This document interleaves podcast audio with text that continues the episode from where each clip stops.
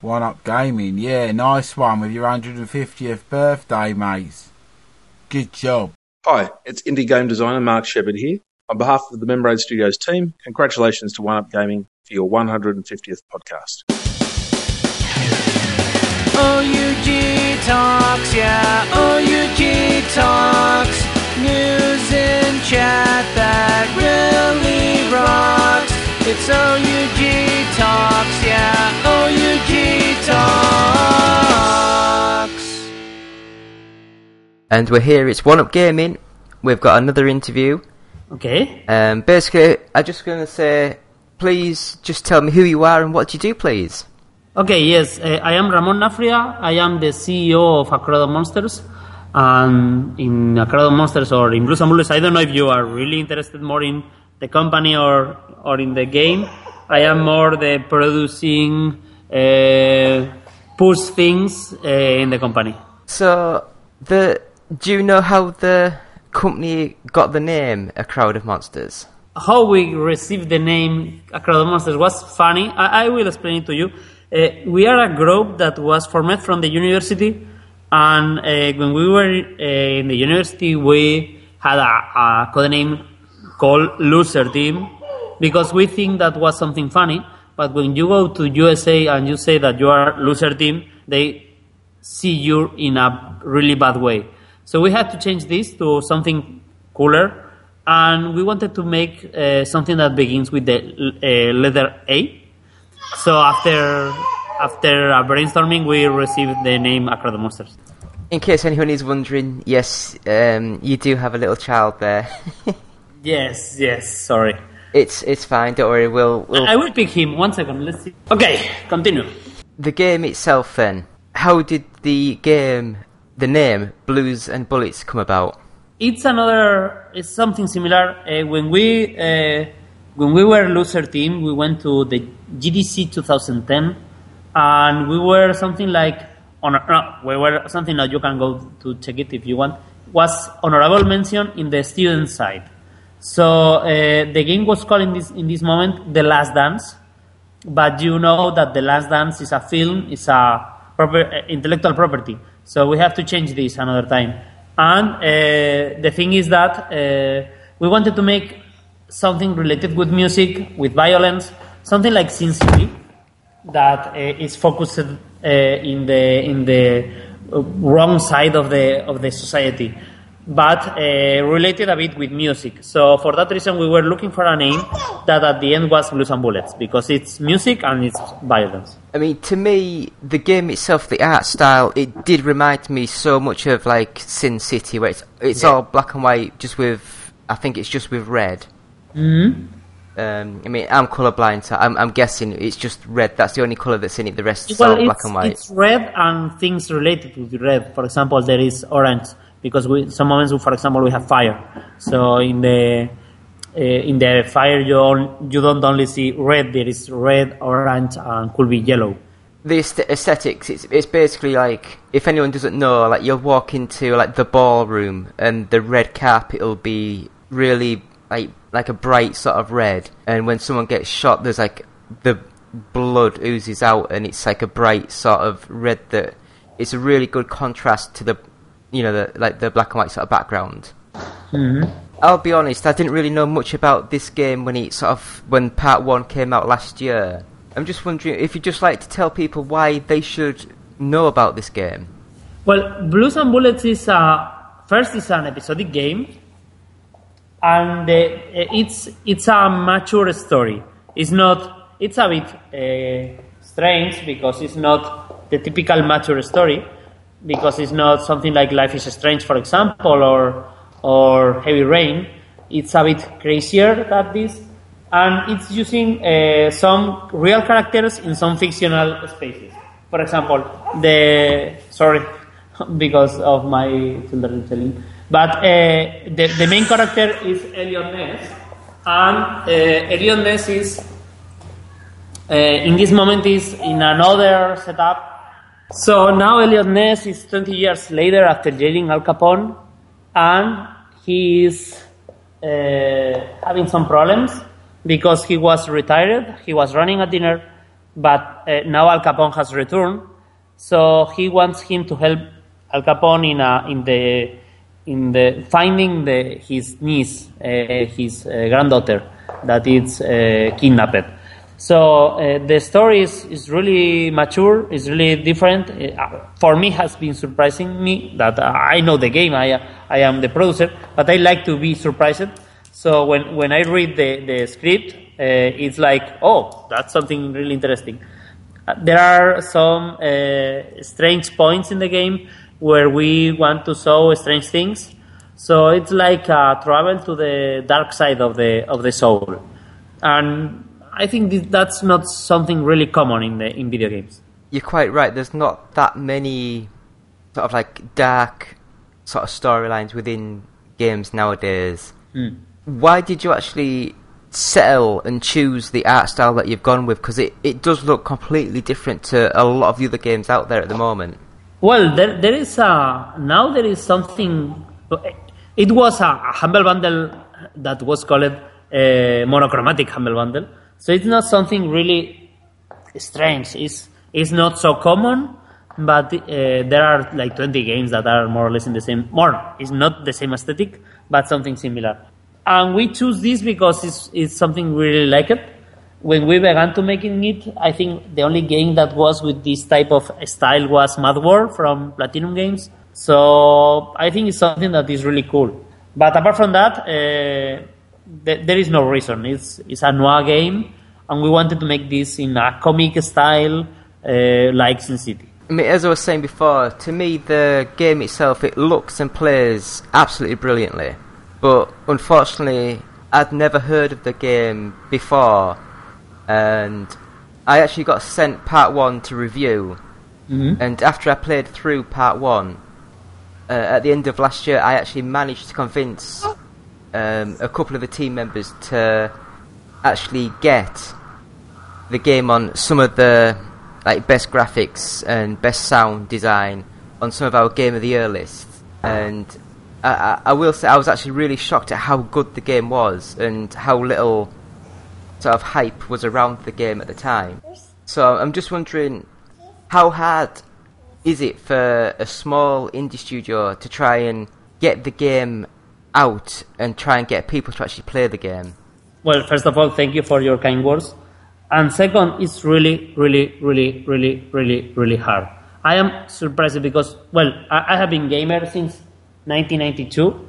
I have been in the industry since 2003, and and I have been. I, I always thought that if you make a good game, it will be known and the people will be interested in it because, well, I am I am pressed too, and, and I am interested in games, but it seems that you have not only to make the game in a good way, but you have to be really cool or be really famous or be something.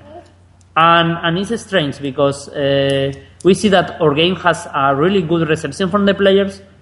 In Steam, for example, we have a, a Steam score of 90%, and not because our friends have voted it positively, but like a lot of people in all parts of the world have voted it positively. So it's uh, it's really hard to, to contact with uh, big mediums and have interviews with them and see that the game that the interviews are not uh, going out, the medium are not uh, making reviews, not talk, talking anything about the game. So it's it's something that we have to uh, solve for next projects or things like that. But it's it's something really hard. Uh, you have to be always with someone bigger than you like Sony, Microsoft, something that is really with power over the, the medium to appear in places. If you make this type of, of games alone, you have to make a surprise in Steam that no one knows but all the people plays, like Kerbal Space Program, for example, uh, that that uh, really empowers you to, to make big things. But if not, it's, it's really hard. And I mean, I will say that the game itself, it does remind me of the original Telltale's Walking Dead series, Yes. um, where it's not only a great story, but it actually has gameplay elements. Because I don't know if you know or not, but The Walking Dead and all Telltale games since they've removed a lot of the the actual gameplay elements. So it's now it's just story, story. Whereas in the original you had story and then you had to do like puzzles and solve certain things. Mm. Whereas with Blues and Bullets, it's got a lot more. I mean, I'd just call it like mini games, like the crime scene sort of stuff where you got to like try and arrange it all in order to work out what happened, and even the shootouts where it actually feels like a like a third person cover shooter. Mm-hmm. You know, I mean, I'm just thinking again. Does it annoy you that a game like Telltale's games, which yes, the story's good, but the gameplay's almost non-existent, gets so much praise, and Blues and Bullets just seems to have been overlooked? Well, uh, I have to say that we know uh, Telltale game from the beginning because I love graphical adventures. So they began with Bone and, and was a game that didn't sell well. Uh, then we, they changed it to to Sam Max, that was a, a success, a small success, but was a success. Then changed to Tales of Monkey Island. Then passed to famous IPs like first uh, Jurassic Park, then uh, sorry, first was Back to the Future, then Jurassic Park. And with Jurassic Park, they make a game that was not good, but they began the way of making good games like Telltale, uh, Walking Dead. So when they changed it to to uh, Walking Dead, it was like they have found the formula. But in this moment, they were working in in Wolf Among Us that was uh, more like the previous games. So if you play Wolf Among Us, uh, it's a mix like uh, Sam and Max, uh, Telltale games, and and uh, Walking Dead. So now they have changed it to to something that is really cinematical. It seems that they are going to work uh, to make something different with Batman and other type of games like the new ones that they are making. But yes, for example, I, I don't like Game of Thrones games, but they are famous IP, so it's normal that that the game sells more or less well because they have a good fame as developers and they and they have a good price and they have good uh, IPs. And I have to say that uh, related with the things you have said, uh, Walking Dead, of course, is one of our inspirations, but there are others like L.A. Noire or uh, Heavy Rain or other type of games that are we have been focused on things that they do well to, to make the, this inside our game. And I'm just sort of thinking, why did you actually choose to go down the episodic route? Okay, because uh, there are a lot of good things in episodes, and we are finding now the, the bad things in episodic game. Uh, the first good thing is that, well, I, as you can see, I have a baby, so I have no time for playing. Uh, I love playing games. I really play a lot, but it's like I, I cannot play GTA 5, for example, because I need like 50 hours or 100 hours for for enjoying it. And uh, but I can play uh, an episodic game because it's like uh, one hour, two hours of playing, and you have one big story, and then uh, you can wait one month, two months, three months, five months. For me, is not a problem for waiting because I have a lot of things to play, so it's not a problem. Uh, but in this moment, I, I will enjoy it. This is one of the good things, and the other is that I really like the possibility to improve the game between chapters. Uh, I d- have you played the second chapter? Unfortunately, I, I work nights and I, I was saving it until this weekend to get through it. Don't worry, don't worry. The thing is that you will see uh, when we mm, launched the first episode, the or the players. Uh, so uh, okay, in the first episode, the people said, "Oh, it's too easy when you solve the crimes, for example." So in the second one, there are some mini games in the in, in some crimes. So you will see that there are things a bit different in the second episode, and this is because of the feedback of the first episode. Right, first of all, I'll, I'll just ask how many episodes will there be in the series? Five, Five.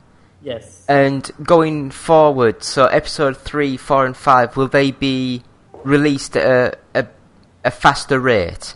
We are working. Uh, really, the idea to launch the episode two was to launch it really faster than than at the end happened. We had some problems in the development, but apart from that, we could be that we worked so much in the details instead of launching the things fast. Uh, but we are really a, a indie dev, so we really are making the game. We think that it's better for the players. It's not like could be I don't know I don't know how they work, but another companies could be that they have three months and they launch the game in three months. So it's the same if the game is okay or not. Uh, So we are trying to make the game in the best way, and and that applies to the third, fourth, fifth episode. We are going to spend the time we need because it's like we have to launch the game when it's done, not when when when we are putting it on the calendar. Yeah, I, I, I agree. It's better to actually finish the actual episode and get it working fully rather than try to rush something out. Are the team working on another game, or are they still just working on the upcoming episodes? Well, really, we are focused on the on the episodic on this episodic game. But first, we are trying to solve some things that are bad in the PC version, for example. Second, uh, we want to launch the game on other countries like Japan, Korea, uh, Asia, etc., and or China in this case. Um, and third, we have uh, Funk of Titans. Do you know Funk of Titans? Yep. And this is uh, our previous game, and we are now uh, finishing it or for PlayStation 4 and PlayStation Vita. So we are going to launch it on PlayStation 4 and PlayStation Vita. Will be next month. And this is what we are doing now. I don't want to take any more of your time from your child who. Thank you, but no problem. so, thank you so much for coming on. It's been an absolute pleasure. okay. If you just want to tell people how they can get the game, Okay. Yes, of course.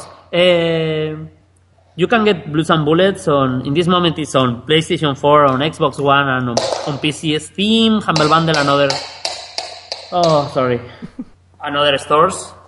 And and we want to make the game available for all the players because we think that it's a game that could be uh, playable by all the mature people, the, all the people that are 18 plus. So it will be a pleasure if you get it.